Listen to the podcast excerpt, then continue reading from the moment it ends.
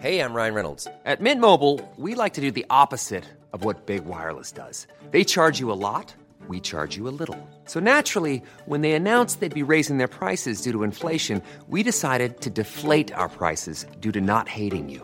That's right. We're cutting the price of Mint Unlimited from $30 a month to just $15 a month. Give it a try at mintmobile.com slash switch. $45 upfront for three months plus taxes and fees. Promo rate for new customers for limited time. Unlimited more than 40 gigabytes per month. Slows. Full terms at mintmobile.com. Hey, Dave. Yeah, Randy. Since we founded Bombas, we've always said our socks, underwear, and t shirts are super soft. Any new ideas? Maybe sublimely soft. Or disgustingly cozy? Wait, what? I got it. Bombas. Absurdly comfortable essentials for yourself And for those facing homelessness. because one purchased equals one donated. Wow, did we just write an ad? Yes. Bombas. Big comfort for everyone. Go to bombas.com slash ACAST and use code ACAST for 20% off your first purchase.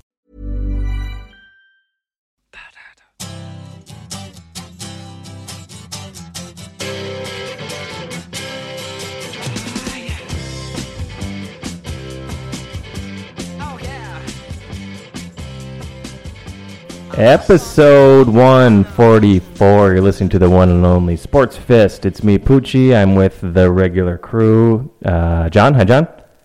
How's it going? Uh, it's good. Stu. Hi, Stu. Uh, hey guys, how's it going? And Clarence Swamptown. Hola. oh no, it's Mexican Swamp Town. Oh, wow. We thought this day would never come. ¿Qué pasa, Jose Marathaler?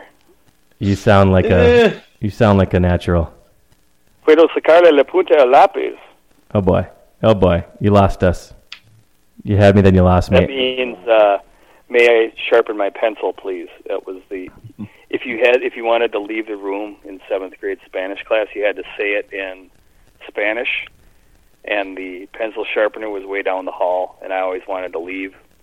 Rosemount had pencil sharpeners not in all of the class classrooms. Let's, pardon me. No, we didn't. It's we're, we're not like Breck or Shared. Blake, Saint Benilde, Saint Margaret's. You know, one pencil sharpener. Yeah, So, John. This cool. wasn't. This was the gotta 50s. Remember?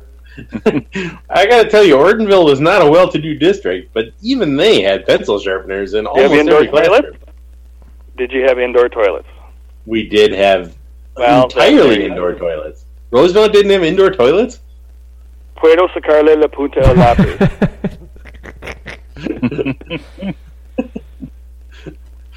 Uh, the funny funny thing is, I've been to Rosemount High School, and it's extremely nice. don't. Come on. Don't do that. Let him have his bit. All right, that's good. So we are going to talk uh, football, probably a little bit of Wild, Wolves, Twins. I think we've got a rant, an, an unprovoked rant from John queued up. Well, it was provoked by a friend of the program, Michael Rand, I believe. And friend of the program, John Bonus. So let's say it, it was provoked, but but still somewhat out of the blue. So we're gonna we're gonna look forward to that later. Yeah, No one should be this angry, and yet here I am. The John Martheller story. Yeah, That's a great memoir title. No one should be this That is- angry. no one should be and this yet here angry, I am. But here I am. Uh, so first off, probably the most exciting thing to be happening in late January is we now have the Super Bowl matchup. Did you guys watch games last weekend? I did And you were excited because you're a Broncos guy by proxy, right? by proxy. Uh huh. Although I, your wife missed- is a Broncos fan. How did she live through that game? I, I actually had to go pick Piper up from her uh, musical, so I was listening to the game on the radio where it was much better because Phil Simms wasn't involved. so, but he, Jesus Christ. Um, but yeah, uh, she was. She said she was miserable to be around during that second half. She was very glad it was just her and the dog, and and the dog actually went into another room, so he had no time for her. it was Even very, I- you know, I didn't particularly care whether the Broncos or Patriots won. I thought, but as it turned out, I was cheering so hard against the Patriots that I was like punching the couch on that last drive where the Patriots just kept pulling stuff out of their butt that was amazing. because I was just so angry that they were going to come back and win again, and we're it was just going to be miserable the whole way around, and then somehow the Broncos pulled it out. It really did feel like one of those movies where the villain just refuses to die. Yeah, he's just he's just walking. He's not even running, and the, the the hero is running, and yet somehow the villain's catching up. It was exactly like that. I think you basically just described Gronk. Although I don't think he's he's just Gronk. I don't think he's evil. He's just he's just Gronk. he's Frankenstein, not Frankenstein's monster. That's Bella. When the- sorry, the other way around. Right. Yeah. When the Broncos got the ball back after the Patriots uh, missed that fourth and one um, that they went for on like the 15 yard line, I think this is the time there was like six minutes left. O- they only had to get one of 20 things to go their way, and they would have won the game. And yet 19 in a row went against them until that two point play. Like they couldn't get any drives going. They had to punt. They went for it again, stopped them. Couldn't get a drive going. Had to punt again and give it back to them. And they finally get that fourth and ten bomb, and then the Gronk pass into the end zone. It was incredible to watch.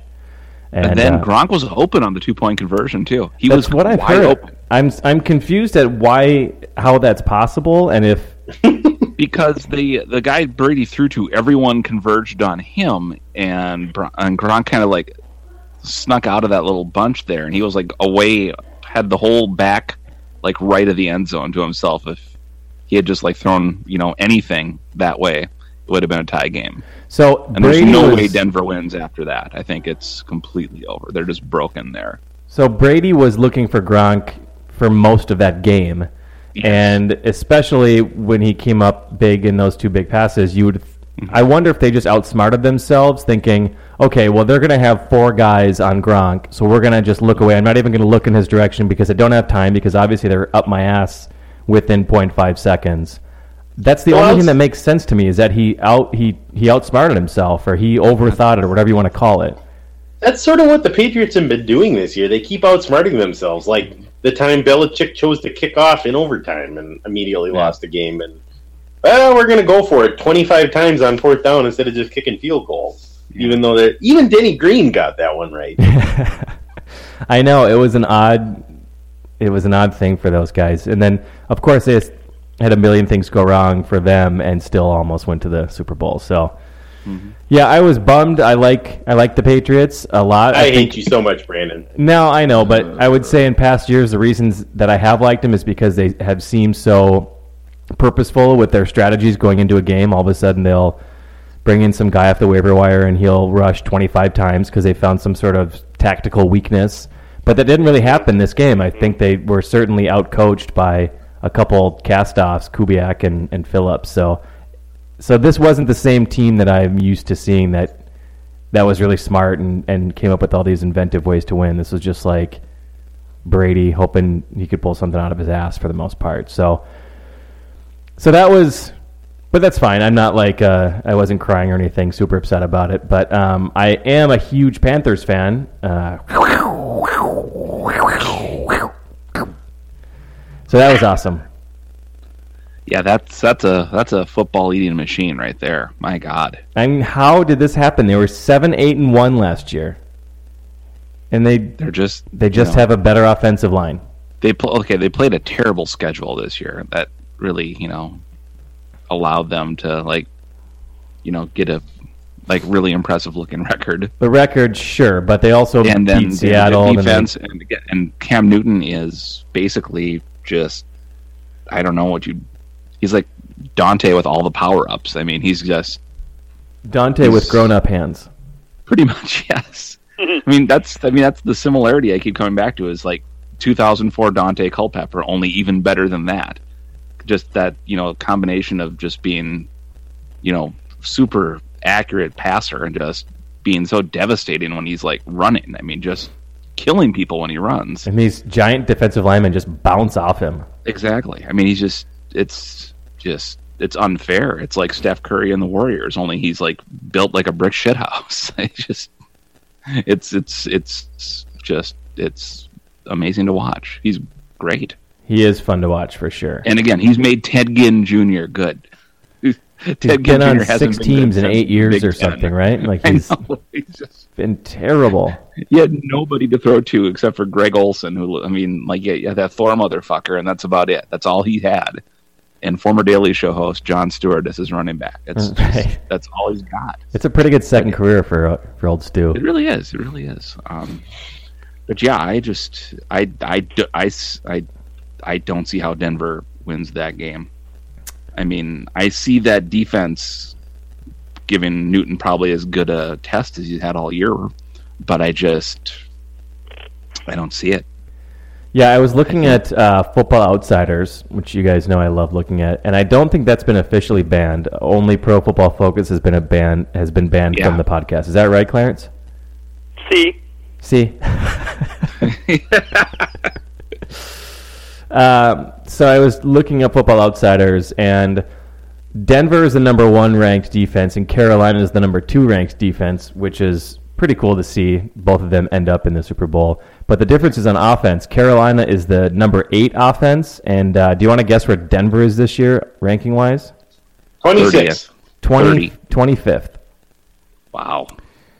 Clarence was trying to think of a Spanish number. he couldn't get to it. Dos, dos Oh, y siete. that was, I can only count to eleven, so I won't say. Uh, what's the quinceanera? Uh, you could have tried don't that. say tres say torce Quince. torce. That's as high as I can go. Higher fourteen. 14th. So that's still that's closer than your first guess. Yeah, 25th. And here's another fun fact for you. Um, that is the worst, lowest ranked offense in the Super Bowl in 10 years. And it's actually probably even a lot longer than that. I just I just got bored and gave up after 10 years of looking back at past rankings. The worst offense in 10 years. Watching Peyton Manning throw the ball poorly is just sad.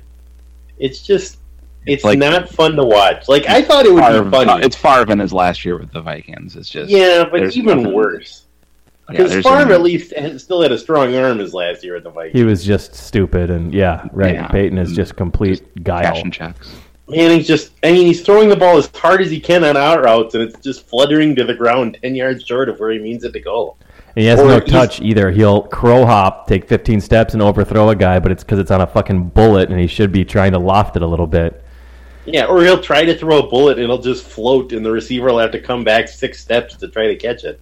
It's just, oh, it's a nightmare. I know we talk a lot about how what you think is going to happen in a football game, typically the exact opposite happens. So I hope I'm I'm wrong here, but I feel like he might die.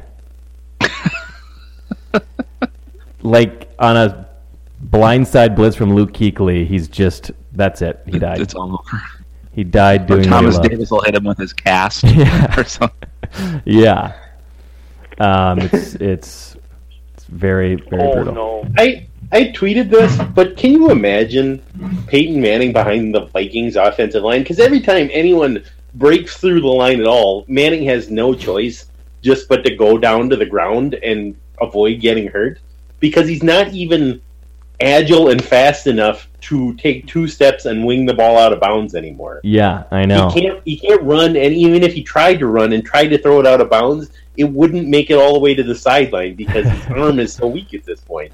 Yeah. So the Vikings, he would have thrown 49 interceptions, and the Vikings would have finished with negative total yards for the season. Had he been behind Matt Kalil and Brandon Fusco and TJ Clemmings. Yes, all very true. He's it's it's going to be tough to watch because Carolina's defense, Jesus. Yeah, it's not a good I don't know what they're going to do. I'm sure they've got some something planned at whether I, I don't know what exactly that thing is planned of of how to save him from from being murdered on the field, but it's going to be interesting to watch. The line is like five, I think, right now, four and a half, five, which seems fairly low if you believe in recency bias, where Carolina looked amazing.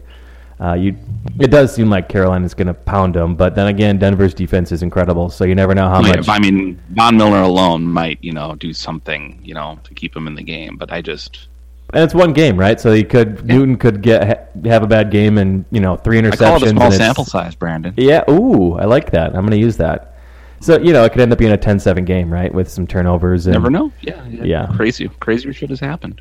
It seems like there's been a couple of Super Bowls fairly recently where everyone agreed that one team was incredibly favored, and they've all ended up being fairly close games just because that's the way the Super Bowl ends up going. That nobody really pulls away. and Unlike kills two, them. well, two years ago, we all thought Seattle was probably going to roll Denver, and they They- Yeah, but well, that's true. That was an exception. To that. So I uh, so last year was obviously New England Seattle, and that was I think a three or four point line. Seattle Denver was the year before, and I think Seattle was favored a fair amount. But remember, that's when Denver had uh, the number one offense in the in you know in five years or something. They had a great offense that year, so I think it was a pretty close line. The year before that, Baltimore was an underdog by five or six, and they won it. So, and then you know the Giants a couple years have been like eight point underdogs and have won as well. So yeah, shit happens. Obviously, God, that Baltimore Niners Super Bowl feels like it's 20 years ago. isn't that crazy? Just I have Jesus. absolutely no memory of that Super Bowl. The That's the lights the went power out. went out. It was Oh, the yeah. was it the Georgia Dome? I don't remember was that part. Or was that Jerry? I think it Jerry was World? at the. I think it was at the Georgia Dome. So San Francisco was a really good team that year. Baltimore was an okay team. I think they were a six seed. I think that's the year where they were getting rolled by Denver, uh, or the game was basically over, and uh, Baltimore threw some hail mary that some that the Bal- that the Denver guy gave up on, and they ended up winning. That was the Jacoby Jones game, if you remember that. Yep, I do. So I looked up again both offense and defense ratings. That year, Baltimore was a 13th ranked offense, then 19th ranked defense, and they won the Super Bowl. That's probably the worst, besides that Giants team that beat New England, the best regular season team of all time. Um, that's one of the worst recent champions. So another good thing to think about as a Vikings fan is you just got to get there, man Get get there. two or three times every decade, just some Yep. random average team ends Just up being winning. in it has always worked for the Vikings. Well, it gives you better odds than not being. It's just got to work the one time. God, it's the same odds for the Vikings. Do you remember when Arizona was one play away from beating Pittsburgh about eight years ago? Remember when the Vikings were one play away from giving ev- winning every playoff game they played in my lifetime? Yes, Mhm. I do remember all of that. It hurts so good. No, bad. Hurts so bad. It's bad. Um. Okay, that's all the football outsiders information I have. That's that's of interest to anybody. I think. So, do you guys are you guys rooting for? I guess Stu, are you still Broncos? You have to be. Yep, I yeah, I don't have a choice. Jonathan, I mean, what about either you? way, I mean, I picked Carolina way before the playoffs started, and um, so I'll look smart if they win because I went on a limb and picked a 15 and one team to win the Super Bowl, or or my wife will be happy. So you know, it's either it's all good for everything's coming up, Stu. Everything's coming up, Stu. Yep. John, what about you? The problem, I cannot figure out who I hate in this game because usually that's the fastest way to figure out who I'm cheering for. Right. Is oh, I hate this guy, so I'll just cheer against him. But like I said, Peyton Manning, I used to hate Peyton Manning, but now he's just sad. I can't hate Peyton Manning. He's 450 years old. Another thing about you- Peyton that people are kind of giving him shit is, and it's just sour fans, obviously, but like, well, it's not really him earning a ring at this point. It's like, you know how many worthless ass defenses he dragged to the playoffs year after year? If he gets, No kidding. if he ends up Oh. getting one this year for not doing a whole lot, big fucking deal. Good for him. He deserves it. Yeah, those Colts teams were like Dr- Dwight Freeney and like Bob Sanders on one leg and nine other guys. That was it. Yes, That he was it. has certainly earned this year and So, next yeah. year to just coast. He can do the Elway coast with a good running back, and for sure deserve it. hmm So anyway, sorry, John. So you have yeah, nobody to so hate. yeah, and you can't hate Cam Newton because he's the coolest person in the NFL. I mean, Perma I guess smile. you can hate him. If, I guess you can hate him if you're a, a crazy Seahawks fan. Or a crazy Packers fan. Yeah, well, Packers fans don't count for anything. That's true. So true. Um, Clarence, who do you got? I don't care. Are you even going to watch? Uh, You had, Maybe. you had hockey that day or anything? Or I'd have to look. I don't think I know the girls have softball that day. I don't know if I'll watch or not. I'll probably flip it on to see the commercials, see a little little Coldplay. It's great. Got me live again. A little dance around, maybe a little bit. I don't know. I don't really care. Bikes aren't in it. I'm petty. Are you like this every year? Yes. unless like if the Patriots are, are in it, I'll cheer against them. So that's your. Um, you've never latched onto a second team for a playoff run of like these guys are plucky underdogs, or I love their. do that too often. You're a luck guy, aren't you, Uh, Andrew? Luck Packers are in it. I'll, be against them. That's good. That was always fun. Yeah. Huh. Um, but this year, no, just don't care. Just want it to be close. I want it to be controversial. I want some some something negative to happen. You want uh, Peyton Manning to come out with the head the size of the Macy's Day Parade balloons?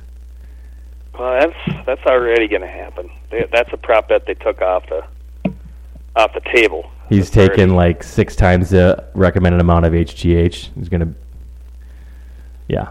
You think that's it? If he fuck, if that's that's a terrible advertisement for HGH. He's taken six Yeah. times and still can't throw it ten yards. I know. I- if he's taking HGH, it does not work. No, that's- Yeah. They should So legalize it he- immediately. yeah, go for He's it, please. I'll personally- HGP. I'll personally get in. Wait a second, this is HGP. What the hell is this stuff? Human growth Pantene. Yeah, wait a second. That doesn't even make sense. Oh boy. Okay, cool. Well, let's all let's move on to the hometown squad. How unemployable is Pat Shurmur?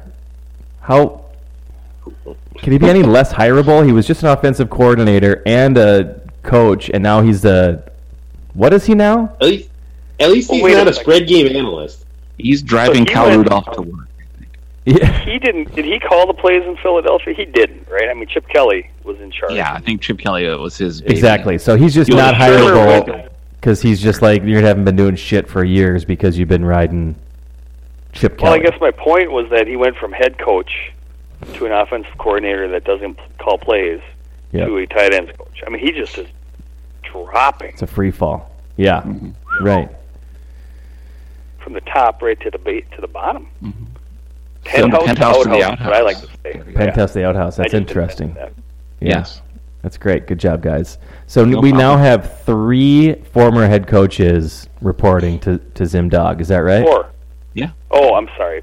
Three reporting. Yes, So four total. Four total. Yeah. Right. four total. And can someone, Clarence? I'd like to ask you this question because I know you a big Zimmer fan. What is? Do you think he's got some other end game in mind here? Is it just I need a tight ends coach? This guy's been good at developing tight ends. I, I don't know. Zimmer don't care. He doesn't care about uh, you know somebody usurping his power. Uh-huh. He tries to get as many of uh, smart people that have seen a lot of things that have a lot of different offensive backgrounds. He's an and get them all experienced in the room and let's figure this out. Loves experience. That's fine. He's got West Coast offense. He's got Air Coryell. He's got all kinds of guys in there. Let's get you all in here. Yeah. You know, you remember Ted? I mean, Teddy looked at his best kind of when he was like hurrying up a little bit and you know, just doing that type of Chip Kelly type of thing, and that's where Shurmur was. So maybe there's some elements of that coming in. Bring You him know, in. Bring him in, see what works out best, and you know, keep the keep the good stuff and discard the bad stuff. I don't know. I'm, I got it. He just must have just come into Norv and said, "Look, Norv, this offense is miserable. I I am going to bring in as many good people as I can to try to fix this. And if you're not comfortable with it, or if you if you feel threatened by it, well, There's the you know, door, there's pal. the door. Mm-hmm. Yeah, smell it. Oh no, can't lose lose Norv. No, don't leave. Yeah. Not that. Anything but that. Yeah, Uh, and, and Norv's got to keep that his boys employed here too. You got to remember that. That's right. Scotty, So we call him Scotty Turner. We do. we call him Scotty. Yep. So I think that's what's going on. I don't think there's any pretense or any, uh, you know, Zimmer doesn't seem like the kind of guy to kind of do shady backroom dealings. I think he just kind of laid it out there. This is. you can just say Tracy Claeys if you want to. That's, I that's could, fine. I could. So he doesn't seem like the kind of guy to do Tracy Clazing. Yeah, I think if he had a problem with Norv, he'd just say, "Hey, Norv, I'm sorry, it's not working." You know, Yeah. He fired that offensive lineman. Why did you do it? Because I wanted to. so you think that Zimmer hired Sparano and Shurmur and not Norv? Oh, I yeah, would be. I have heard I would be nothing. I've heard extremely no one say that Norv hired No, them. you just invented that theory. Holy cow! No, no, no. I not, That's it's not my theory. I was just asking the question. No, I, I, it never occurred to me. No. You know, I'm an under I'm an under fire offensive coordinator. What I should do is should hire as many former offensive coordinators and head coaches as possible, so that there's a ready-made replacement for me in any number of offices down the hall. Well, who Yeah, are they the- the reporting to? like- They're reporting to Turner, though, right? How would Hey, they honey, not? we've got a room to rent. Um, is that right if Ryan Gosling just just rents it out? Uh, he's out of shirts. He can't. He can be wearing any shirts. That's kind of odd, but he's out of shirts, um, out of pants. Just So walks around in a bath towel. I mean, it's yeah. Sometimes it comes out a little bit. Yeah. I think it's because I think it's a great idea. Huh. I don't. To answer your question, Brandon, I don't get the sense that anybody reports to the offensive coordinator per se. I don't Okay. feel like it's a, a business kind of environment where the only the offensive coordinator and defensive coordinator meet with the head coach and everybody else meets with the offensive and defensive coordinator. That doesn't sound right to me, at least. Okay, so you think that if uh, the offensive line, whoever, has an idea of a different way to do it, he's going to go to Zimmer rather than Turner. I would have expected I- the opposite. I would have I'm not- expected it to work the way a regular business does, where if he's in charge of the offense, they come to him. I mean, you can like go to Zimmer anytime you want to, but if you've got an idea, you'd probably start with him. But I honestly, I'm not like leading, asking any leading questions. I have no clue how any of this works. It's probably different by team too, right? To be honest, I'm afraid of going any further down this hole because I feel like we're going to end up arguing about who's responsible for I the do offense. have things to say, and I'm, but I won't. You're right. I think I've grown and matured. Right. I just don't feel like we need to we need to go down that rabbit hole again. No, not do it. Okay. Let's let's move on to a different topic. Let's just stay away from the Vikings coaching. Except to note that, as Stu pointed out, Pat Shurmur is a is a great name for fans of spoonerisms the world over. Shat Purmur. It's, the, sure. it's one of the best spoonerisms in town. Shat Purmur. uh, so we'll just see how it all plays out. Norv is under fire, and he's had a bunch of other guys come in on staff underneath him, but maybe not necessarily. And uh, we'll see where that takes us. Is that our is that our summary? I think so. A little a little palace intrigue, but you know, we have six months of this to see how it sorts itself. Intriguing is the word we keep coming back to. Yes, I think there's a subset of listeners of ours that want that is very upset that we're moving on right now. I just wanted to point that out that I apologize that we're growing and at some point in the future I will get right back into this if you guys want to. Maybe we'll leave that for an outtake sort of episode. Um, I just wanted to at least recognize that this is the smart thing, but maybe not the most provocative thing. But save it for sweeps week. sweeps sweet. yeah. That'll be the nudity episode. Yeah, exactly. Once we think we're going to get a new sponsor in 23andme.co.uk slash org, once they move on, and uh, we'll use it for that. Okay, so why don't we move on to hockey? I know you guys are really excited to talk about the Wild. Oh man, Man, that Monday game was just. Yeah, I'll, I'll put it to the hockey guys. How how how much of a gut punch was that one? Just a re- real quick, re- real quick recap. Is this the one where the opposing team had like two shots on goal for the first two periods, Yes. and we still ended up losing? Yes. Yes. Um, Yeah. While we're shutting them out, and then like with a minute left on the power, Wild on the power play with like a minute left, um, Dubnyk like got stuck behind the goal trying to clear a puck, and it just immediately got picked up and dumped in the net, and then the Wild lost in a shootout. Uh, the the the innovation that they've come up with in the last couple of years that John wholeheartedly approves of. Um, how dare you? so How dare you? it was the I think it was the Phoenix Coyotes. Is that who the opponent was? Arizona. Arizona. Yeah. So um, it was kind of a little regular season version of the Seattle Minnesota football game where Dubnyk kept him in the game, and then when it And then who was to counted, blame? he missed, he missed his 27 yard field goal too. Kind of. Yikes! Yikes! So yeah. Um, so yeah, John, um, Clarence, uh, what's the what's the state of the Wild after that one? Yeah, throw in the towel. Are you just done with it? I it's just so frustrating, and it happens every stinking year. I don't know why I get mad about it because it's this is what the fourth year in a row where they've had one of these terrible midseason stretches where they say, "Boy, we just can't seem to figure it out," and "Boy, I, I feel like we got a pretty good team in the room, but we just can't seem to put the puck, in the net." Well, when your entire team is made up of second line wings and third line centers, this is going to happen. You got nobody can score any goals on the team. This is going to happen. You have hundred million dollars to Mikko Koivu, who scores 14 goals a season, and Jason Pominville, who turned into 49 years old all of a sudden. This One is going to happen. since December twenty second. Thomas Vanek's more concerned about his bookie than he is about scoring goals, and all the young guys can't get it together except for Charlie Coyle. The whole team's terrible right now. And None of this is surprising. And this is an annual thing that they go through an absolute swoon at the same time of year, or they just are streakier than most teams. Well, it happened a couple weeks later than it did. It, it happened a couple weeks later this year than it did in previous years, but it happens every year. Yeah, I feel like we talk about it every year, but this is uh, we're a streakier team than most others. Like because we end up usually being what between like a four and a seven seed or something in the playoffs. hmm Are are all the other four and seven, four to seven teams going through similar things, or is this specific to this team where they don't score enough to overcome, and if they get on a, go on a cold streak, it's just done for them? That I think is specific to the Wild because they're a pretty good defensive team. Even now, they're a pretty good defensive team. Right, they've always been pretty good defensively. So once they go cold, it's just sort of like, well, we're fucked. Yeah, right now they've got like the fifth best defense and the twenty fifth best offense in the league or something like that. hmm It's just the way they are. I mean, they're very defensively responsible and they can't score. They all they almost always generate fewer shots than their opponents because they just don't have the talent to uh, get the puck to the net.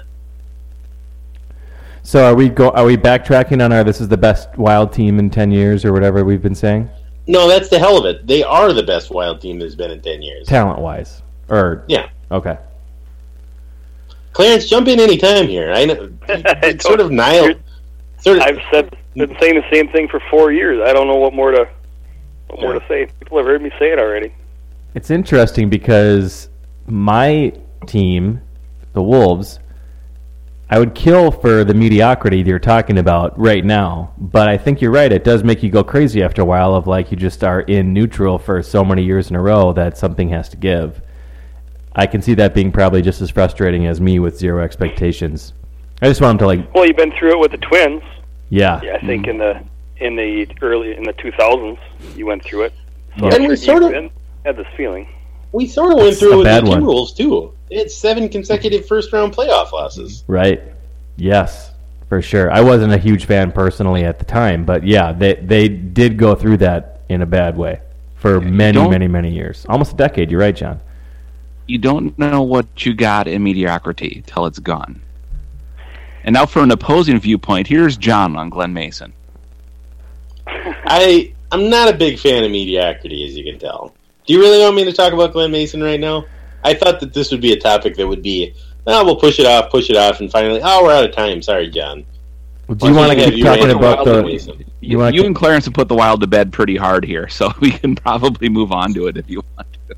Okay, so I, think the just to to preface this, a new potential bit for us is I don't have a name for it, but it's like uh, nostalgia busting, like nostalgia busters or something, where there's a moment in time where you look back and you think something was pretty great a- afterwards, and there will be times when we're going to come here and remind you that it probably wasn't as good as you are are remembering. And we all are guilty of romanticizing the past, right? We're all old men getting older, so that's sort of our duty.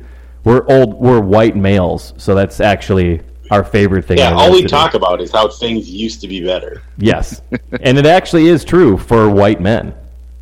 that is true.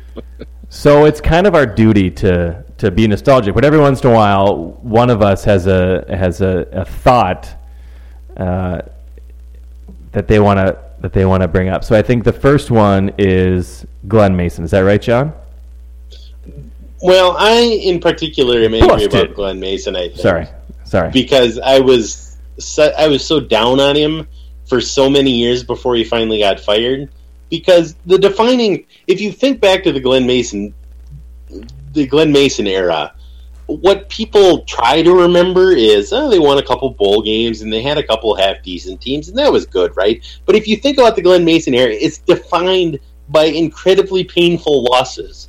You can run them all down in your head. The Hail Mary game against Northwestern, the one where they up by ten points on Wisconsin with two minutes to go and lost in regulation. It didn't even go to overtime. They lost it in regulation.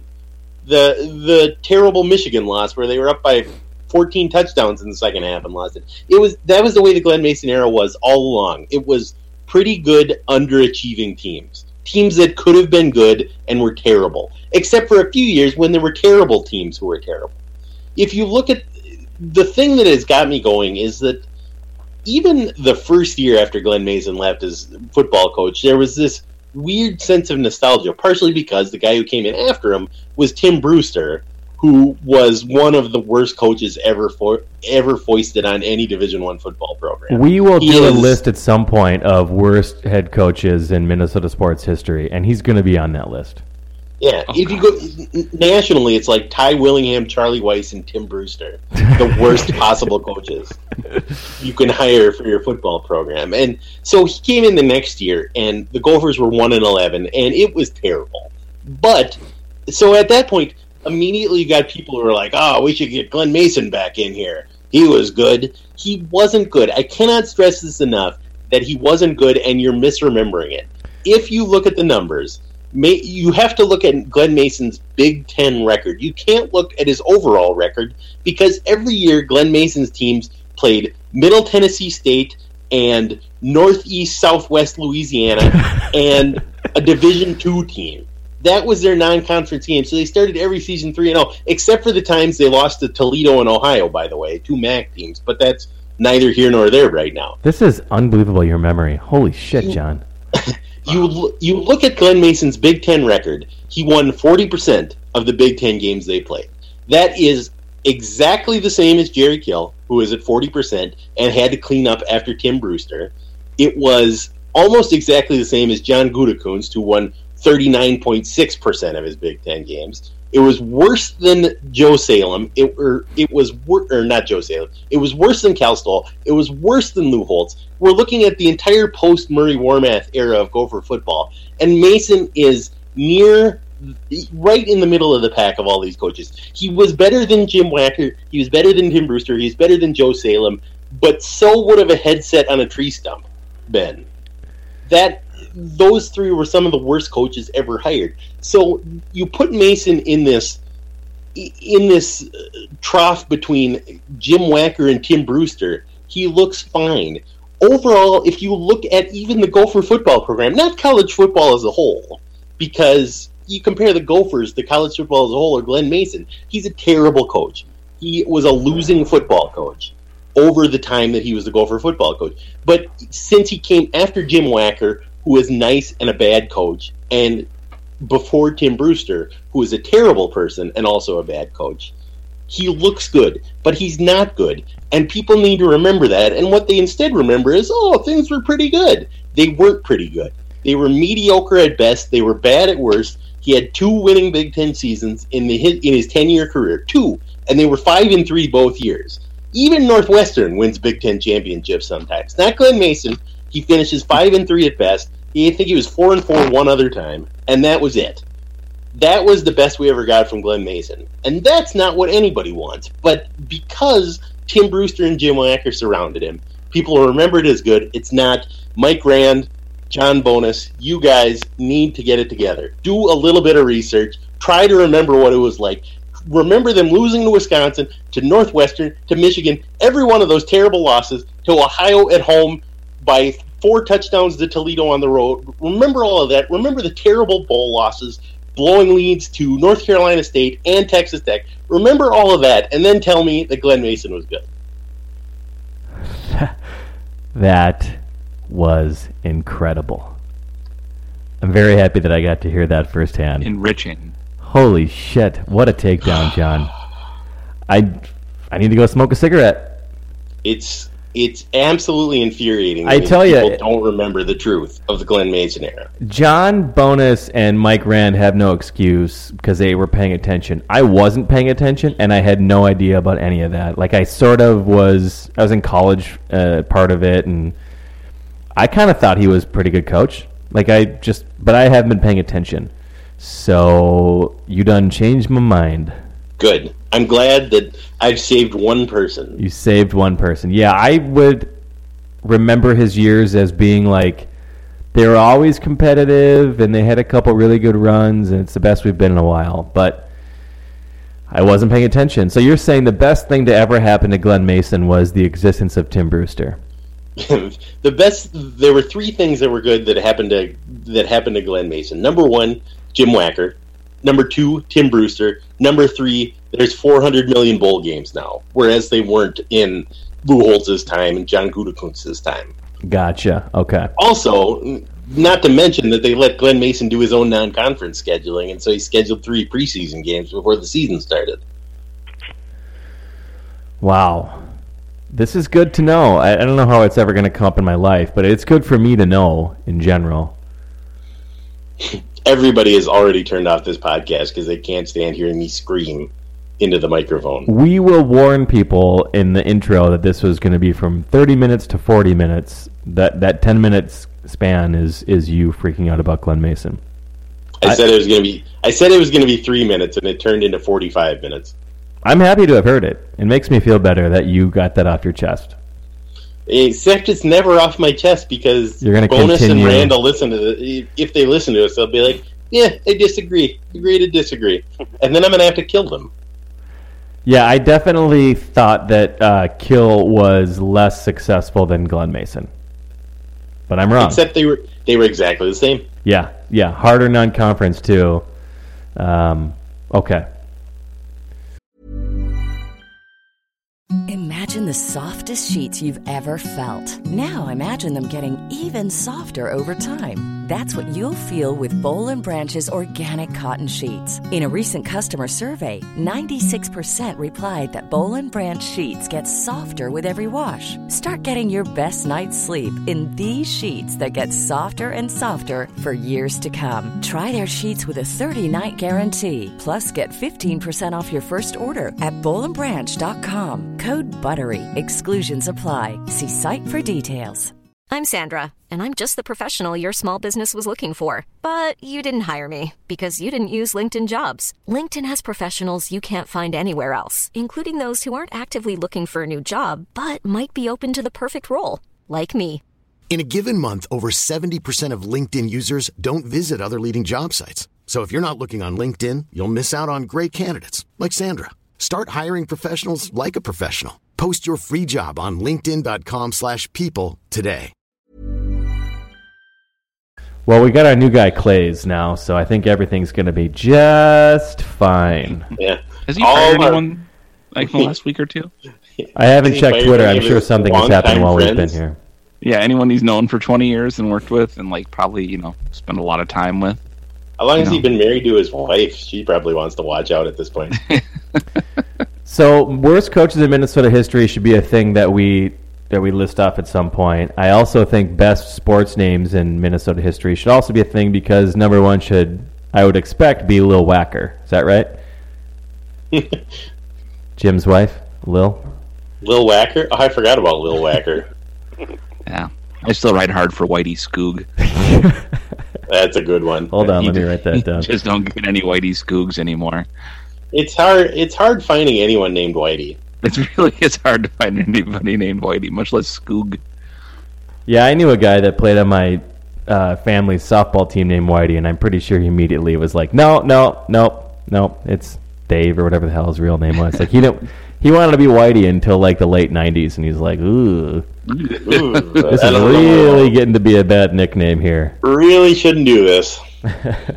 Okay, well, speaking of Gophers, should we uh, let's talk Gopher hoops?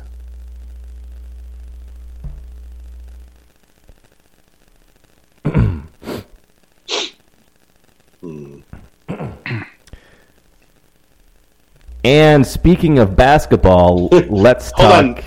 Now that we've done our bit, we should point out that they're only down by five right now. They have a chance. Oh, They they're could win the game. Yeah, they're playing Purdue At the barn or in at the in- barn. There are 49 people there. Yikes! Huh.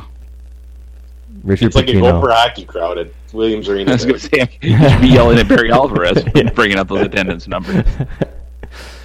Speaking of hoops, do you guys, John and Clarence? It sounds like you guys got a little bit of beef uh, with LeBron. Do you want to bring up? You guys mad at him, or are you just I confused want at what's to. I want to know if you're mad at LeBron. I want to know how you feel about LeBron. You know I, you know I'm a LeBron lover. I'm, I'm just I'm into him. I'm into him. So I think he can do no wrong. He got his seemingly decent coach fired.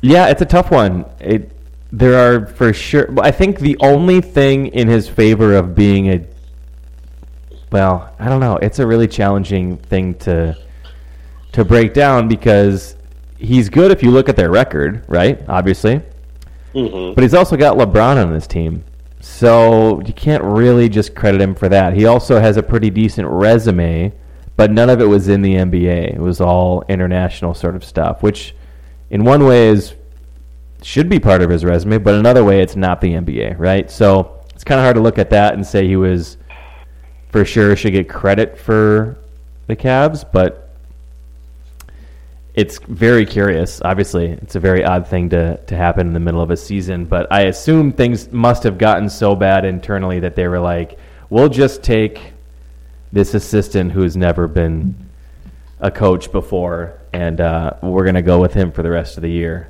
I mean, I was absolutely shocked when I saw it. I just saw uh, I was at a at a team event thing. He was fired. I was like, well, that must be a scandal. He must have been caught with a hooker or something. And for him to just be fired for incompetence is crazy. I have no idea what what was going on behind the scenes.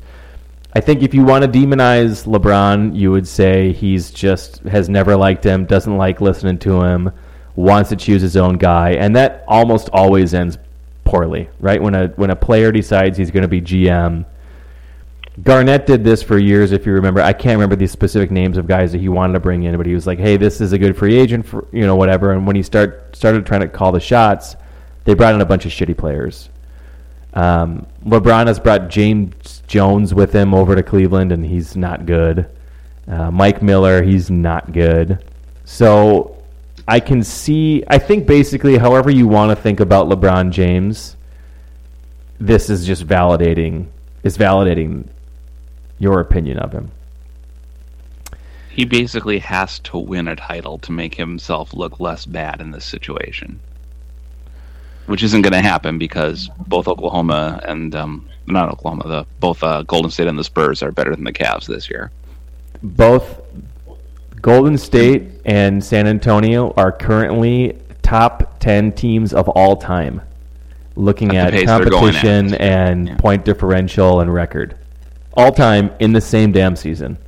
So it's not going to happen this year unless they both somehow like like Curry and Kawhi Leonard collide during the Western Conference Finals and die.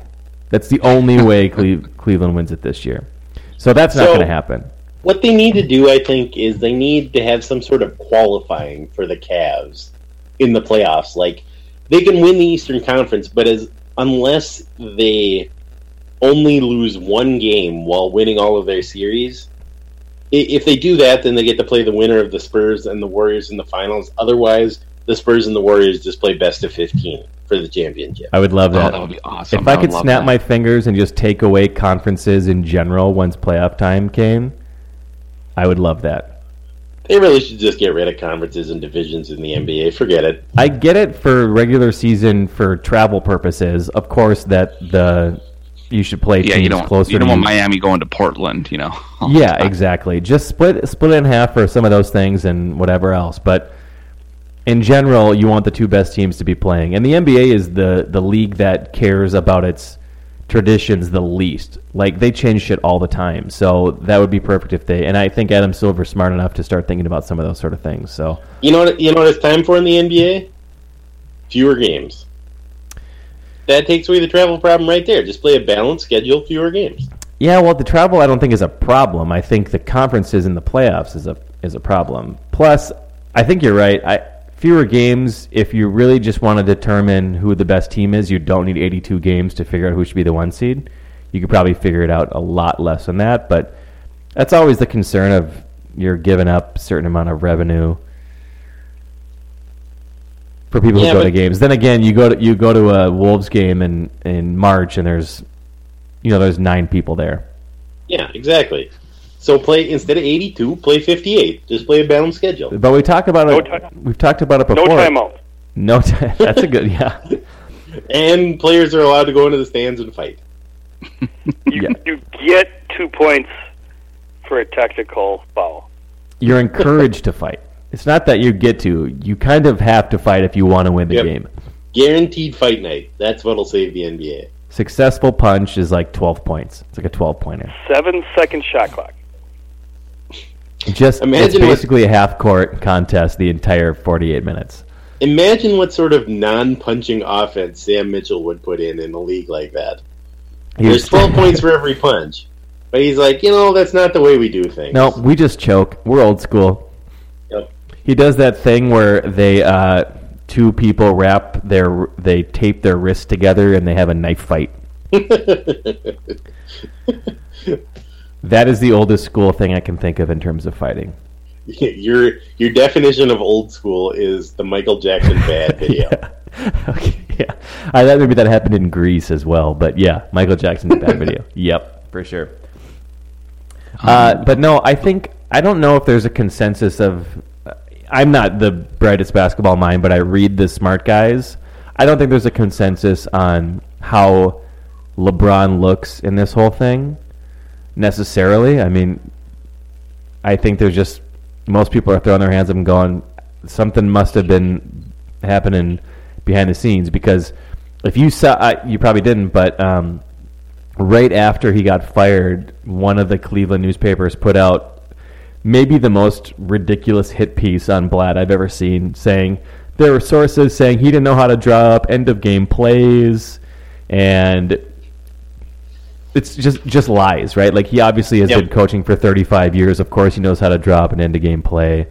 Um, and he, when they would look at film, he refused to ever criticize LeBron. It's like I'm sure he once in a while said LeBron pick up the, you know, the weak side or whatever. So it was a very one-sided hit piece that was pl- seemed to be fed by Gilbert or somebody who wanted to make it look like it was obvious that we had to do this. Look how fucking stupid this guy was.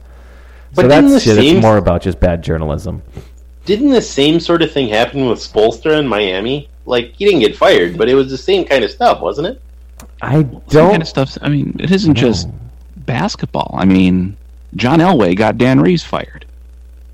Magic Johnson got Paul Westhead fired. I mean, this happens more than people think it does. I think. I mean, Yeah. didn't like the entire Boston Red Sox got like mutinied on Bobby Valentine. Oh, I for I mean, sure think all- this was LeBron. Like, I don't think I'm not saying that I don't think it was him. I think it's the funniest thing ever when the quote from their management was like, "LeBron was not consulted on this." yeah. yeah, uh huh. Yeah, I'm sure LeBron loved him and just came into work going, "What the fuck? What?" The guy who's the, the, I like most him. important person in the fran. It would be really actually he he should be upset if he wasn't consulted about it. Oh, if he was consulted, I think everybody would have known within nine seconds. LeBron being like, "Oh, by the way, I'm a free agent this year. You fucking morons, I'm out." You're either lying or you're stupid. Yeah. So it's either the truth and you're stupid, or you're lying. Yeah, But he And w- they're clearly lying, and they're stupid enough to think that we're going to buy it. They're both. They're stupid enough to think then that we're that stupid.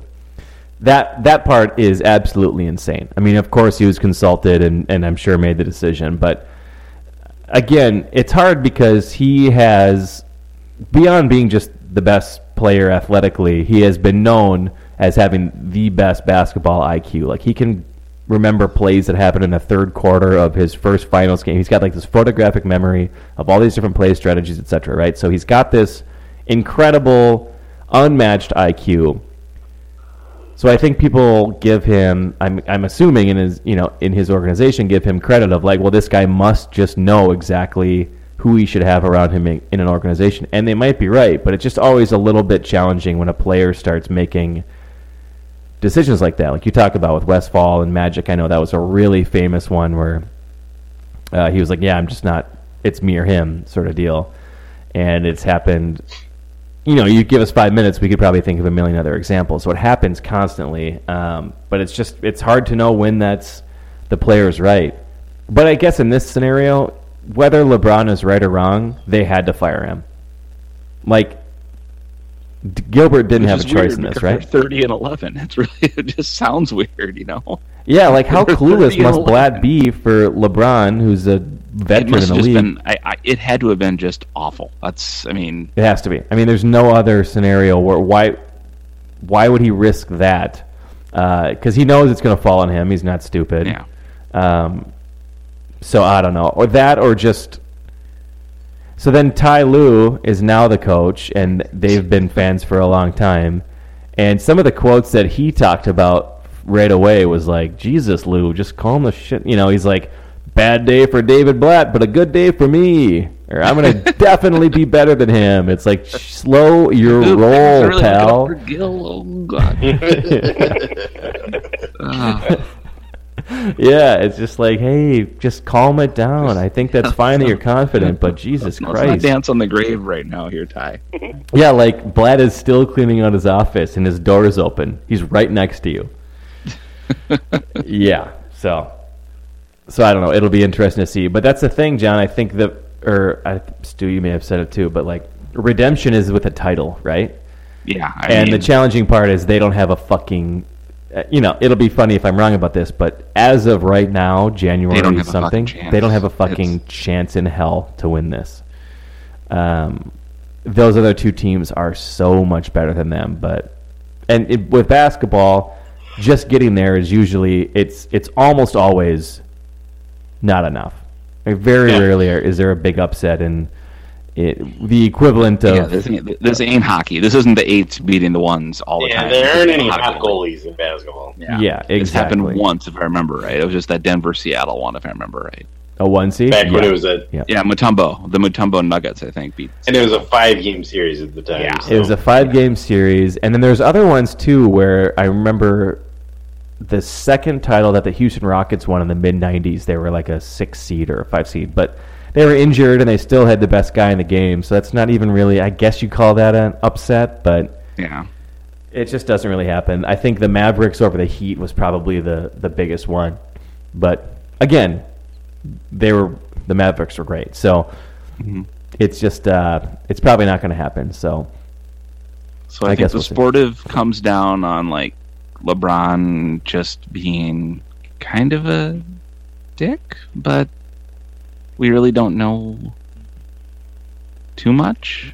That's fine. My my personal is I love LeBron. I love you so much. You're the best. No, and I, I'm, I mean, shit. I mean, I, you know, Blatt's gonna be fine. LeBron's gonna be fine and stuff. It just, it's, it's weird, but it's, it ha- it's happened before. It'll happen again because when you're LeBron James, you got more leverage than the coach. Doesn't matter who the coach is. Yeah, exactly. All these guys. When you're John Elway, you have more leverage than Dan Reeves. It, it's just, it's, you know, that's the thing.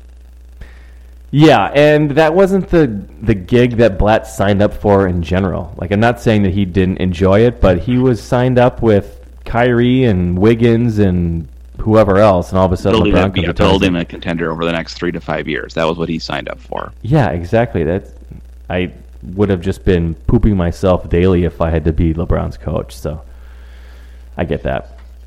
Okay, It's weird. It's let's let's move on. I think did that answer your question, Clarence? No. My answer is no. He's not a petulant, petulant bitch. That was your question to me, right? Is he a petulant bitch? That was my question. Yeah, I am going to say of, no. I'm going kind of a dick. That's And Clarence, let me guess, you still think he is? I never, no, I never thought he was. I was asking a question, Oh, okay. which you guys kind of, kind of waffled. Pussyfooted? Vacillated we a little bit, went back and we forth. did. Yeah. Yeah. Ne- Never really settled on anything. That's fine. You don't Well, have to. Clarence, you know how much I love the gray. You just got to be in that gray zone at all times. Just And the I gray hate it. area. I know. Uh, but that's life. Yep. Yep. You know, it's funny. I think all of our arguments since the day we met however many years ago, have been boiled down to me trying to pull you into the gray area and you trying to pull me into black and white. I think that could be true. Everything. And I strive to be in the gray and you strive to be in black and white. That sums us up. It does. Yep. Hey, do you guys want to you guys want to talk a little hot stove? The hot fucking stove. The hot it's on. fucking stove. It's on, that baby. stove is hot. It's fired up. The gas is the burning, leaking. The gas is leaking. I don't know how to. The stove is hot. I have tw- I have You don't bullet know how a points stove about works, blue. do you? the gas the the pilot it has been uh, lit and now the gas is firing through that thing making that sound and the stove is hot because of the pilot and the gas line that's been set off Is your head in an oven into right now? Yes.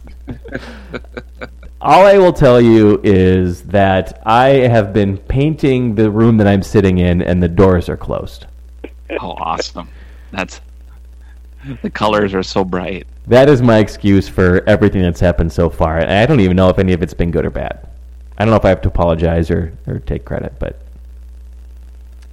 that's what I'm telling you. So, hot So last- stove. So hot stove. So for the last two, three weeks, we have been the bit has been that we bring up the twins and then we sit silent and don't Right. talk and, and crickets and You don't explain the joke. laugh. You know, laugh it up and then uh, move on. Now, Yep. now we're going to talk hot stove, and we're actually saying that it's hot. And my confusion is what has changed. Why aren't we doing the bit this week? Arbitration with three or four people. That's That it. has is Hot has stove. Hot as fuck. And then the payroll argument got brought up again, and everyone went nuts for about four hours. Yeah. That's um that's been about it. How many people changed their minds? No one, I don't think anyone changed their mind on the payroll. We're still at zero. We're still at zero of all time of the five thousand people who have weighed in with their opinions. Lots Over of talking five past. thousand. There are some really good talking past each other going on in that one. That's Sure, sure. I haven't. I haven't wavered one fucking iota. I haven't given one inch of my stance on the payroll. So I'm wondering if anybody else has either. no. I haven't changed my mind on anything since about 1984. so What was the thing you changed your I mind was on? just gonna ask. Like- I don't. I was probably like Reagan's VP nominee or something. I, I, I think it was the '84 Olympics. You had to like you changed your mind on who you thought was going to win the decathlon after the a Carl Ruskies Lewis. pulled out. Yeah. The and a Ruskies hot pulled Lewis. out. You know that Carl Lewis actually is talented. Yeah, just don't let him sing the national anthem. No, no, don't let him do that. Uh, But oh, the the Twins re-signed Casey Fien. John, John, what's your opinion on Casey Fien? Why? Why would they do that? I just here's the thing. They everyone knows the Twins are in terrible, terrible need of bullpen help. They need many other bullpen pitchers to make themselves into a decent bullpen. And we've known this all year and they've signed none of them. And the reason seems to be that well, we have all of these up and coming young arms. We got to give them a chance. We can't block them with veterans. That would be a terrible thing because we have all of these young pitchers we need to give a chance. And that's fine. But then why re sign Casey Fien, who's the very definition of a mediocre veteran pitcher? Why hmm. give him money to be on your team? Why why do that? I don't understand. The best thing that happened to the Twins this offseason is that Jared Burton got dinged for a 50-game drug suspension. Didn't. I need I need more details than they give for those. Yeah, it's a drug of abuse, but which drug of abuse? Yeah, I mean that really Pothead? changes our opinion of him. I really want to know. I mean, if he if he got caught doing meth again, that is, I mean, get help, Jared Burton. You are a professional athlete. Frankly, Bon Iver beard for the whole entirety of his Twins tenure, and he just Would make more sense. thought he was making sad folk albums north of Eau Claire. Good pronunciation. That's my bad. That's how I pronounce Eau Claire. Eau Claire. Sorry. Yeah, no, that's great. Eau Claire? That's the way to do it. Yeah, I know it's supposed to be Eau Claire, but I go Eau Claire. Sorry. Adelman? Like the weather person. Adelman. Yeah, Eau Claire. Eau Claire. Eau Claire. Eau Claire. There's your show title. Oh yeah. Okay. Those Cool. Blugolds will be downloading this thing by the half dozen. It's not a real school. So there's just nothing. It's set, right? Like we I know the team. They Yeah, they, I they mean- re-signed all of their crappy players from last year, and they're going into the year with the same team, except that they traded Aaron Hicks for a backup catcher. So that's probably a neutral in general, right? I mean, it could it could it could work out great, it could work out poorly, but in general, this wasn't like an ob, like a Matt Capps where like, well, we're No. fucked, and this wasn't an obvious score of well, the Nationals getting Wilson Ramos, so it's Oh, I'm I'm resigned to Aaron Hicks finishing third in the MVP vote. Oh, of course. this year. Oh, yeah, that's fuck absolutely he's- happening. I just he's gonna hit 29 bombs. They have so many. They have so much. So many like prospects, you know, in the outfield coming in. I mean, who's the German dude? Max. Kepler. Yeah, I mean, Kepler. he's like a stud prospect. I then don't really know, you know, where they're going to put him. I mean, John's guy, Adam Brett Walker. Who knows what they're going to do with him? You love you love old AB Dubs. Well, I've, I've been on team 2016 for what? As long as we've been doing this. As long as we've been doing the podcast. Yeah, so And I was gonna set ask you, how do you feeling about that? Are you? I'm still in.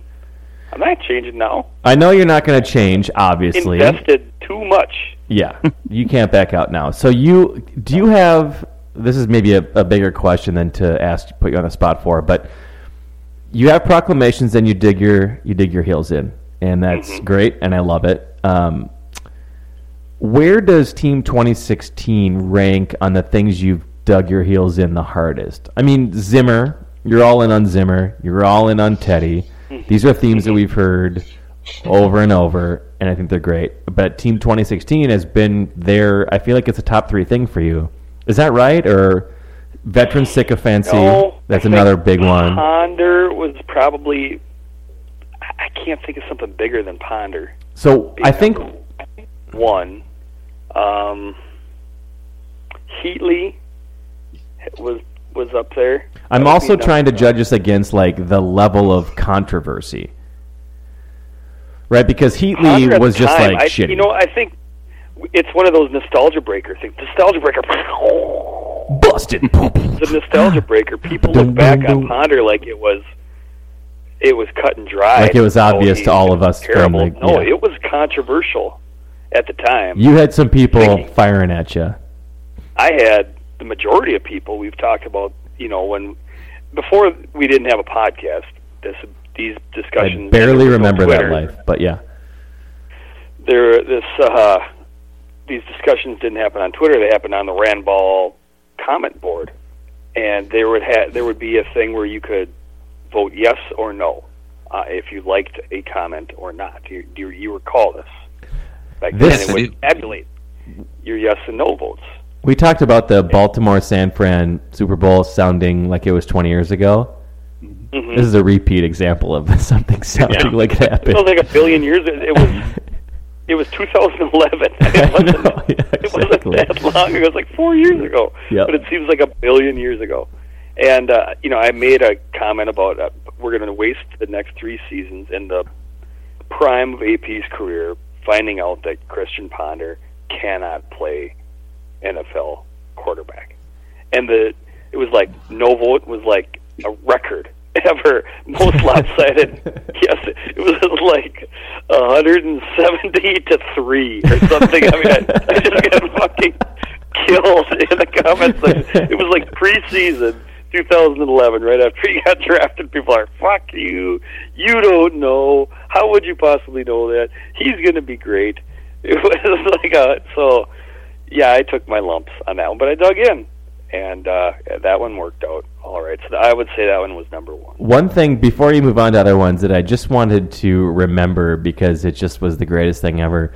And people who weren't around are not going to understand this, so I'm very sorry for the tangent. But so Randball, his blog, there was usually, I don't know, somewhere between 15 to 25 regular commenters. So something like that, right? So every post that he would put up, there'd usually be 15 or so of us commenting here or there, maybe a couple comments later. I felt like it was always between 10 and 30 comments overall. And every once in a while, his post would be deemed interesting enough to go on the front page of StarTribune.com. Oh God. And we would be just having our conversations with each other. Like you said, it was pre Twitter, so we were just talking back and forth, making jokes. And then all of a sudden, you'd refresh the page, and there was like 90 new comments from like AP for Life guy and uh, Ponder can do no wrong 69 commenter, whatever the fuck they were, just just bombarding us, and we would be in the comments Again, we didn't have Twitter. We'd be like, "All right, guys, I'll see you in the next post." Yeah, well, this is it for me. maybe you'll write about Lindsay Whalen, and no one will talk about it. So we can just talk, we can just have a conversation again. like we're getting run over by these rubes running and we're just like but we didn't want to just cut out we had to say to the like i oh. wanted to tell john and i would catch up with him a little bit later this is how we would communicate say hey john i'll catch you in the next post dude this is getting crazy Yeah. for me bye dude and these people would just go ape shit and it was just mm. unbelievable like the general population of coming into our little randball space was just the most horrifying thing in the world for Well, us it, So this is probably one of those. Have fun with it. You would, you, you know, you would You just troll them. you would pick up on the on the commenter's name, like you said. It would be like, Owatonna is the best, twenty seven. Uh, so then, what you would do is take something like that and just throw in subtle jabs, like, and not only is Ponder incompetent. But I also think Cabela's is overpriced. just to get to the, needle it in the guy. What? What the fuck are you talking about? What? You do some internet searches, you'll see high they're competitive. product. They're right there with every other competitor. Are you a Packer fan? Packers suck. Oh, it was just wonderful. yeah, Oh. yeah. It was really, really good times. That's very. There's only about eight other people who have experienced the bombardment of the rubes from StarTribune.com, but I loved Just it. in case Cabela's is our new sponsor, um, your um, prices are actually quite reasonable given the That was a market and their market share. And you know what? I would pay a little bit more just for the experience of being in a Cabela's. Clarence, are you, are you a Cabela's guy or a Bass Pro Shops guy? I am neither. I have my own channels to uh, You make your own stuff. commandeer this stuff. Yeah. Murdering people in the woods and taking their stuff? no, let's Gander this Mountain. interview's over. Why? What have you heard?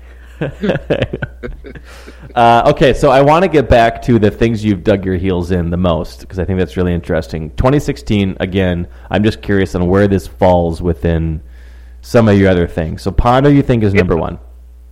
It's up there. You know, I haven't had a lot of pushback on the 2016. I guess is why I keep moving it down the list.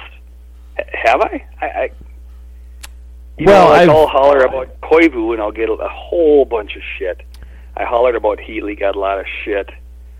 Um, I gave you shit when you were talking about it in 2014 and saying that's fucking bullshit. It's not going to happen.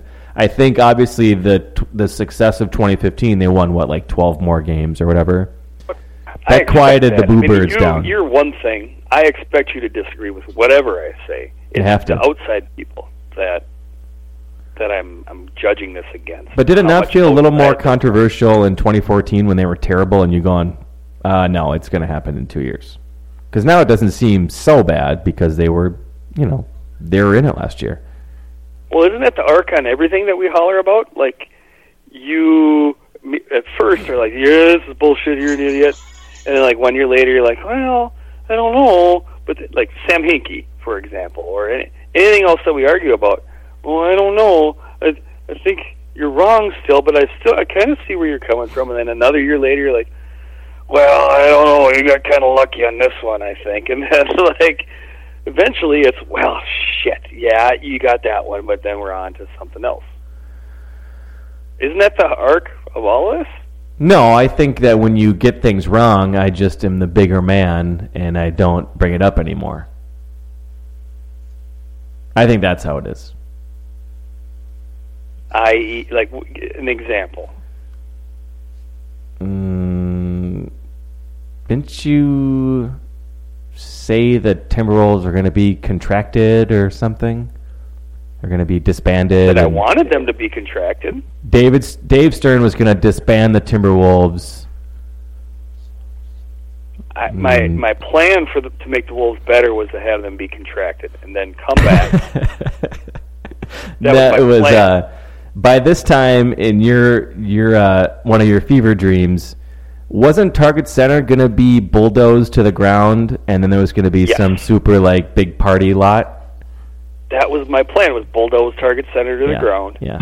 make it a tailgating lot Yep. for Yep. Twins. Yep. So We'll I've been a just new franchise and a new stadium. just I'm I'm I'm on the high road for some of your basketball takes, which is just where I it's where I live, buddy. You know that. Just loving I the do. high road. So 2016 though is a big year for you. This is a lot of again, it's not like Ponder. It's not as controversial, but I have been on, I have not been on team 2016, so I guess we'll see we'll see if you're as I'm big a as big a soothsayer as as you were for the uh, the playoff game. As much as I'd like to see the Twins make some moves to uh, improve the roster, I have dug my heels in on 2016, and I'm hopeful. Yep. Yep. Yeah, do it. Is there any cognitive dissonance at all from you in terms of no, keep going. do you know what I mean? Like you and I guess it's the same question for John and Stu that I'm curious about of like we shit on this front office all the time is you know, you kind of wanted them to be better, but now they're if they end up winning it all anyway, is there any bit like, "Oh man, it's it's great, but I shit on you so much. I feel kind of stupid too." Now, while I'm while I'm setting cars on fire at the if they win it victory all, rally. I'll worry about that the morning after, just like Yeah. everything else. Okay. Pretty okay. much. Yeah. I'm I mean, we pretty obviously sure I haven't dealt with it yet. There hasn't been much success around here of of. It's pretty easy for us to be right when we just constantly shit on Minnesota sports recently, right? Like it's it's hard to be wrong here if that's your if that's your I default look stance. if they win it all, we're I'll go crazy, and it'll be an uh, incredible party. But I know that you will be there as my morning after pill to bring me to earth the next day. Well, you know that front office got pretty lucky. Well, they that's outdid why- their projections by 12 games. Yes, if you look at it, they really only outscored their competition by three. And if you did the Pythagorean theorem, they probably should have just won 82 games. So They're probably the sixth worst champion ever in ba- baseball history. I, I did a ranking looking up basketball reference. This is me doing impression of No. me, by the way. and It's hard to do. spot on. Fucking It paint fumes. just like you. That's how I. Is that? That's probably the voice you guys use whenever I respond to you on Twitter. Oh, In my, in my head, Yeah. Speaking of which, I did just send you a vine, Brandon. Oh, really?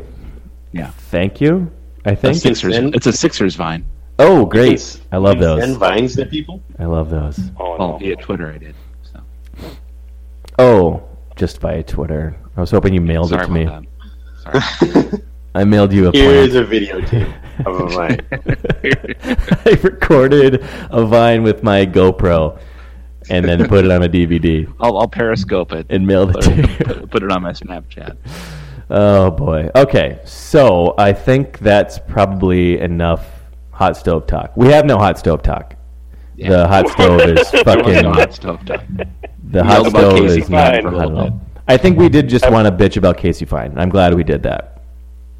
And the funny joke that the hot stove is them just arbitration for three players, and and they're just going to roll with this team and just hope to God they continue developing like crazy. Pretty much. So it is late January now. We have got a good six weeks, five weeks before the actual spring training games start. Uh, so we've got plenty of time to shit on the Twins, Oh yeah, and we will. damn right. Sport of promise. Okay. Last and certainly least, has anybody got any weekend preview? I'm heading to Florida. I'm going to Fort Myers for the weekend. Son of a bitch. Yeah, yep. Friends' Nice. parents own a big damn house that they're letting us go stay in. So we're heading down, and I'm gonna be just kicking it, kicking it on a, next to an indoor pool for four days. But I have to be in Florida. Does that make it you guys any less jealous? Well, it's going to be like 40 degrees here, so eh, Yeah. We'll live. Yeah, whatever gets you through the night. Good for you. Uh, anybody else got anything hot? I'm going to the Twins Daily Winter Meltdown on Saturday. I know I'm so bummed to be missing that. That was a really good time last year. My meter was up at 11. I stayed until 11:30 just hoping that it wasn't going to be a big deal and my car got towed. That's how fun the Twins fucking meltdown was last year. And then I cabbed it to the towing place and they were closed. So then I had to flag that guy back down and go home for the night. And I knew that it was going to happen, but it was that good of a time. So anybody who's actually, it's probably sold out at this point, right? Why do I need to sell the meltdown? They, I think they said it was going to sell out. Which my understanding was they're holding it at a much bigger venue this year, so it must be very popular. Pourhouse. I think it's at the Masons. I, I've never been to the Pourhouse. I, I don't even know where the Pourhouse is now that we're talking It about used this. to be something else, I think. Well, that's true of half the things in Minneapolis. Yeah, especially Oh, the place that used to be something else. Yeah, I remember it now. Is it at Block E? like the Lone Tree or something. I don't know. It could have been that one. It could be a different one too. Wade. I, Wade, I I'm might. out. I'm, I'm 50-50 for that, John. I don't quite know yet. Piper has a dance thing in uh, scenic Sauk Rapids, Minnesota, and Ooh. we don't know how long that's going to go. So um, we might, we might, we might, or we might end. So might Might- or might not be there. Well, I hope you're there, Stu. Yeah, Yeah, it's a great fun. time. and I assume Clarence has hockey and dance. Softball. Did I Yeah. guess right? I guessed right. Yes. Softball would be odd in January. Oh, we got Brad. softball too. Yeah, there's So bubbles. Those those indoor indoor, practice bubbles and those No. and stuff. They got bubbles, John. Oh yeah, Yeah. oh yeah. They got bubbles. They got softball too. I got uh, obligations. I won't be at the winter meltdown. Got, got Clarence obligations. can't make it. What I will year say- will you be at the winter meltdown, Clarence? If you had to put a dollar on it. No. The global warming will call will change it where it won't be a win- winter meltdown anymore. Jesus. Long before I'll show up. You just had to get your political fucking point of view. That's me, Bob. Global warming. Politics. Old Bob Global Warming just constantly talking to us about human Douglas, human course. caused the climate change. Clarence, would you would you say your burgeoning popularity is working against you at this point? Because we know that you don't particularly like talking to people. Mm-hmm. It's really not your thing. This is the but exception. yet, but yet now, everybody wants to hang out with you because of the because of the Twitter and the podcast and the Randball. So does that make you less likely to go places? I think it does because if I did, then they'd find out how miserable I am, and then it would be counterproductive. they might as well live the lie. I like You're I like how your playing it up, is of you're miserable is as a pleasant person who's fun to hang out with. yeah, by That's miserable, Clarence's just a very nice miserable. human being. Well, Well, just wait, all you knuckleheads. I'll show up someday, and you're like, oh, this is it. fucking ruin Uh, everything. this is this is what the whole hubbub is about. Jesus. Yeah. I think the reason I like Clarence so much is that I understand his never-ending self-hatred. It's probably why we're all friends. That's why we're all Don't here. hate me. you know, it's got that in common. Oh, It's solid fu- piece to build on. It's funny because it's true. All right, we have been talking I- way too goddamn much. Good Lord, we're an hour and a half, aren't we? We're Yeah. close. We're close to ninety minutes. Hey, an hour and a half is nothing compared to our good friends Gleeman and the Geek. And there's only two of them. Well, Jesus, I mean, that's just that's that relationship. There's there's there's something, you know. We'll cover that next week. I think Yeah, the mistake they make, the mistake they make is having actual information and stuff to talk about. Yeah, Yeah, I wonder what that's make that like. I feel like there'd be pressure to actually get it out. hmm I did that little bit of research on Football Outsiders, and then I just didn't even say it. Anything that I learned from it. Spent a bunch of time. I was like, "Yeah, they're bad." Uh, okay, that's it. Let's move on. That's stage fright. Yep. Whoops a daisy. Uh, okay, cool. Well, let's let's do this again next week, possibly. Sounds awesome. And if anybody has any nostalgia busting they want us to do, let us know. Sales are busters. Yep. Busted. Ow. But boom, boom, boom. That's all I got. That's bust a move, by the way. Ah, Yes. sorry. Ooh. Paint fumes. Pain fumes. so strong. so strong. Pain fumes in the south. All right, that'll do it for us. Uh, goodbye. We love you. Be safe. Love you guys. See you, bye. I guess. Imagine the softest sheets you've ever felt. Now imagine them getting even softer over time. That's what you'll feel with Boll and Branch's organic cotton sheets. In a recent customer survey, 96% replied that Boll and Branch sheets get softer with every wash. Start getting your best night's sleep in these sheets that get softer and softer for years to come. Try their sheets with a 30-night guarantee. Plus, get 15% off your first order at bollandbranch.com. Code BUTTERY. Exclusions apply. See site for details. Mom deserves the best, and there's no better place to shop for Mother's Day than Whole Foods Market. They're your destination for unbeatable savings, from premium gifts to show-stopping flowers and irresistible desserts. Start by saving 33% with Prime on all body care and candles. Then get a 15-stem bunch of tulips for just $9.99 each with Prime. Round out Mom's menu with festive rosé, irresistible berry chantilly cake, and more special treats. Come celebrate Mother's Day at Whole Foods Market.